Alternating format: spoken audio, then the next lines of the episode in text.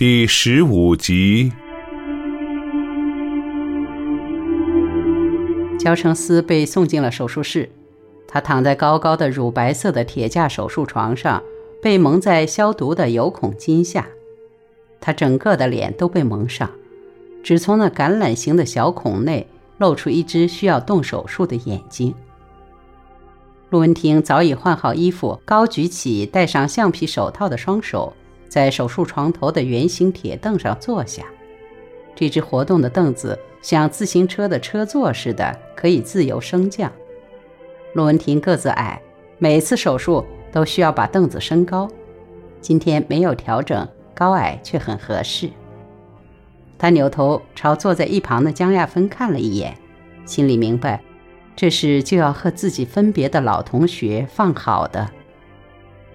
护士把手术床旁的托盘架推过来，那长方形的盘内有剪子、缝针，有牙镊、无牙镊、固定镊、持针器、纹饰止血钳、球后针头、晶体勺等等小巧玲珑的手术器械。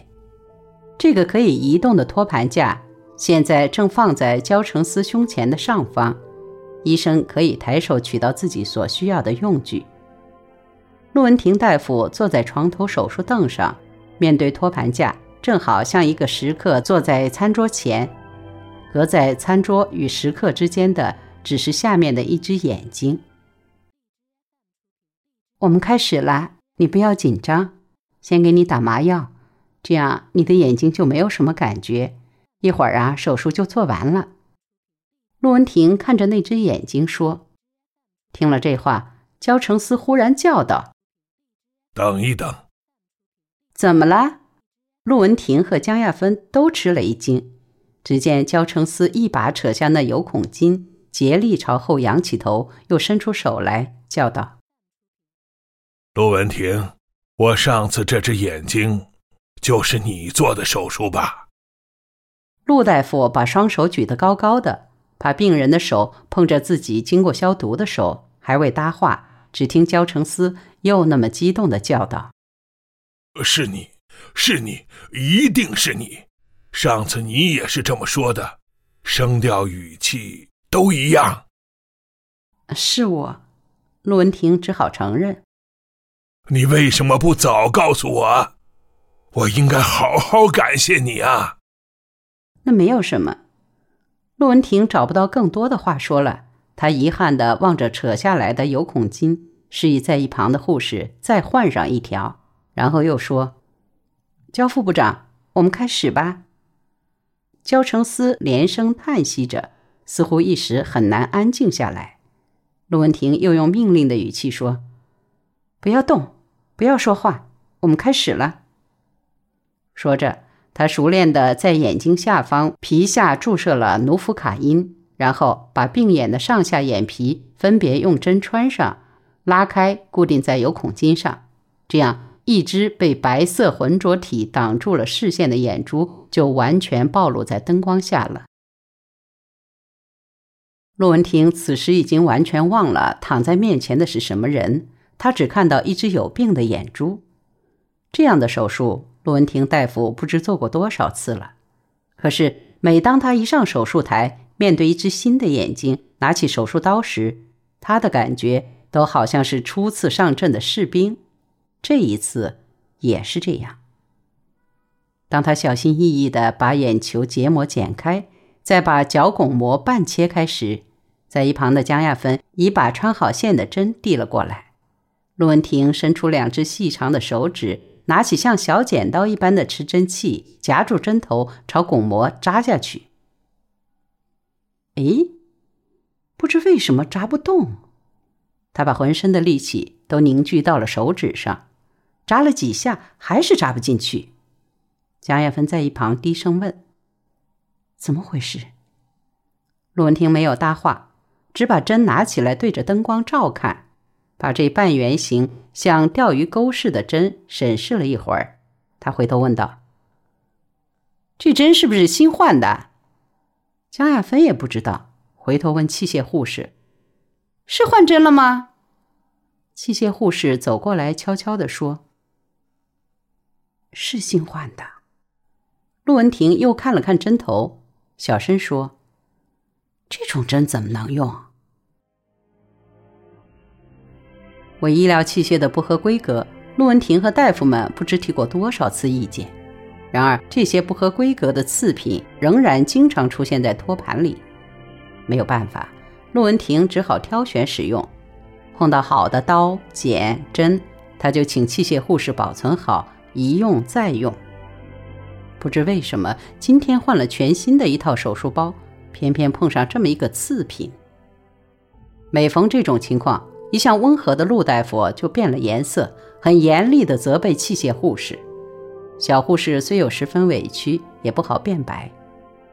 是呀，一根针虽小，但在病人的巩膜上一扎再扎，不必要的延长手术时间，将会给病人增加多少不必要的痛苦？此刻，陆文婷皱起双眉，病人正躺在床上，巩膜扎不动，他又不能让病人知道内情，只低声吩咐了一句：“换一根针来。”他的声音完全是命令式的，护士忙从消毒盒里把旧针拿了来。手术室的护士们对陆文婷大夫七分佩服，三分畏惧。佩服的是陆大夫手术漂亮，怕的是他要求严格。眼科被称为手术科，眼科大夫的威望全在刀上，一把刀能给人以光明，一把刀也能陷人于黑暗。像陆文婷这样的大夫，虽然无职无权、无名无位，然而他手中救人的刀就是无声的权威。针换来了，陆文婷很快在巩膜上把预制线缝上，只等把白内障摘除后，把缝线接扎上，这手术就成功了。谁知就在他把巩膜全切开时，有恐惊吓的焦成思忽然身子一动。不要动！陆文婷严厉地说。江亚芬也急忙在一旁说：“不要动！你怎么回事？”可是，一个嗡声嗡气的声音从有孔惊吓传了出来：“我呃，要咳咳呃咳嗽。”啊，真被秦波说中了！怎么偏偏在这关键时刻要咳嗽？也许只是他的一种心理作用，一种条件反射吧。陆文婷问道：“能忍一忍吗？”“不，呃，不行。”焦成思的胸部已经在不停的起伏了。任何有经验的眼科大夫在做这种手术时，当病人的眼珠被打开的一刹那，心情都是非常紧张的。而在这时，最忌讳的是病人咳嗽。事不宜迟，陆文婷一面采取紧急措施，一面安慰着病人：“等一下，你喝气，喝气啊，先别咳出来。”他一边说，一边两手不停的忙着，把刚缝上的预制线结扎起来。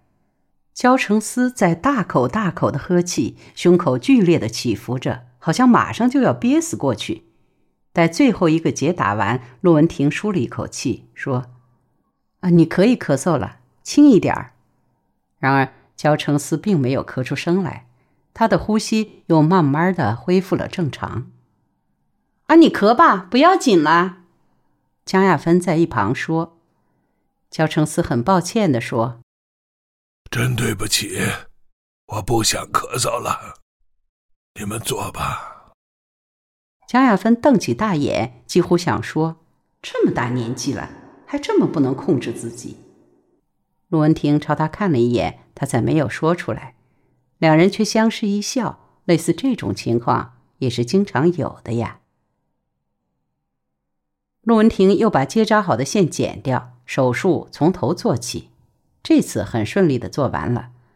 当陆文婷离开手术凳，坐在小桌前开处方时，焦成思已经被挪到活动床上，护士正准备把他推走。他叫道：“陆大夫。”这微微带着颤抖的声音，很像出自一个做错事的男孩子口中。